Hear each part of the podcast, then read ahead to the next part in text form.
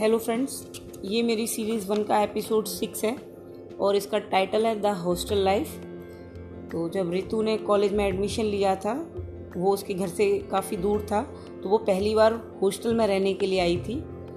तो यहाँ आकर उसको काफ़ी अजीब लग रहा था, वो फ़र्स्ट टाइम अपने घर से बाहर बिना मम्मी पापा के इतनी सारी लड़कियों के बीच में अकेले रहने के लिए आई थी। उसको अंदर से काफ़ी वो डरी हुई थी, उसको पता नहीं था कैसे रहना है, किससे क्या बात करनी है और ऋतु बाई नेचर थोड़ी सी रिज़र्व टाइप की थी और उसके ज़्यादातर मेल फ्रेंड्स थे। फीमेल पर वो थोड़ा सा कम ट्रस्ट करती थी। और नेचर भी ऋतु का थोड़ा लड़कों जैसा था तो वो लड़कियों को कम ही दोस्त बनाती थी। तो अब हम देखते हैं उसकी लाइफ में आगे क्या नया मोड़ आता है। जब ऋतु हॉस्टल पहुँची थी, वहाँ एक अलग ही दुनिया थी।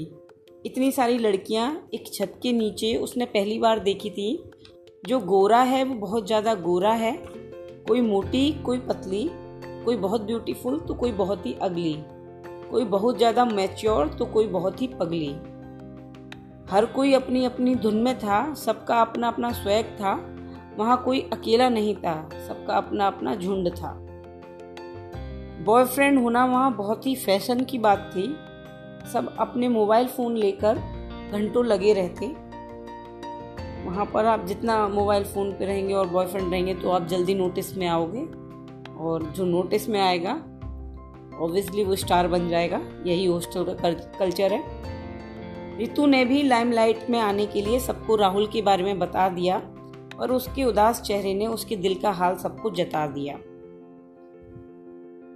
अब वो खुद को बहुत अकेला समझती थी, क्योंकि उसके पास फ़ोन पर बात करने के लिए कोई नहीं था। राहुल की बेवफाई उसको बहुत खटकती थी। रितु एक दिन एक सीनियर के कमरे में पहुँच गई। उनसे मिलकर उसमें एक खुशी की लहर दौड़ गई। वो जो सीनियर थी, उनका नेचर बहुत ही फंकी था।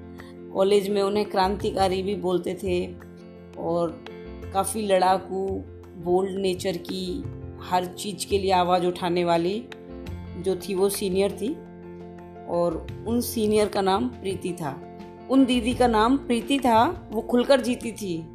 कभी कभी सिगरेट और कभी कभी दारू भी पीती थी। रितु जैसी भोली वाली लड़की के लिए ये थोड़ा सा नया था। तो रितु, ठहरी चाय वाली। चाय की शौकीन थी काफ़ी रितु। रितु जैसी चाय पीने वाली को प्रीति जैसी दारू वाली का साथ भाग गया। उनसे मिलकर उसे लड़की होने का मतलब समझ आ गया। ऐसा नहीं था कि वो दारू पीती हैं उनके एथिक्स या मोरल्स को वो हर्ट करती है और वो एक संस्कारी लड़की नहीं है, ऐसा बिल्कुल भी नहीं था। उनकी दो अलग अलग लाइफ थी, एक सोशल थी, एक पर्सनल थी तो दोनों लाइफ को कभी मिक्स नहीं करती थी। प्रीति बाई नेचर बहुत ही बोल्ड थी, पर वो लड़की एकदम 24 कैरेट गोल्ड थी।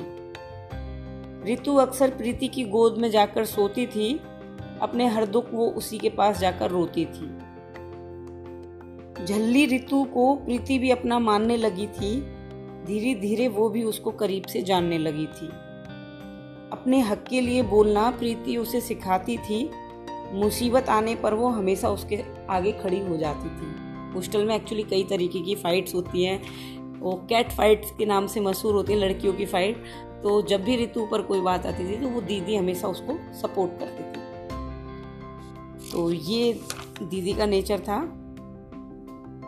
हॉस्टल में उनकी जोड़ी बड़ी धमाल थी। अपने आप में ही एक बवाल थी।